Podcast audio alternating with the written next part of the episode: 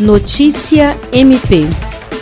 A Procuradora-Geral de Justiça do Ministério Público do Estado do Acre, Cátia Rejane de Araújo Rodrigues, se reuniu nesta quinta-feira com a senadora Maísa Gomes. A Procuradora-Geral Adjunta para Assuntos Administrativos e Institucionais do MPAC, Gilceli Evangelista, também esteve presente na agenda realizada no escritório da senadora em Rio Branco. A Procuradora-Geral de Justiça do Acre, que também é vice-presidente do Conselho Nacional de Procuradores Gerais do Ministério Público dos Estados e da União para a região Norte, tratou sobre as indicações dos membros do Ministério Público para as vagas destinadas aos MPs estaduais no Conselho Nacional do Ministério Público e Conselho Nacional de Justiça.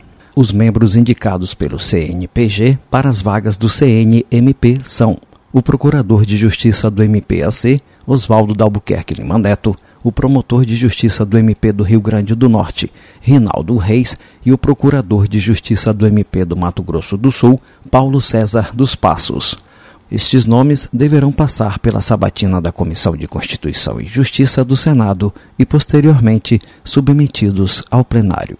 Jean Oliveira, para a Agência de Notícias do Ministério Público do Estado do Acre.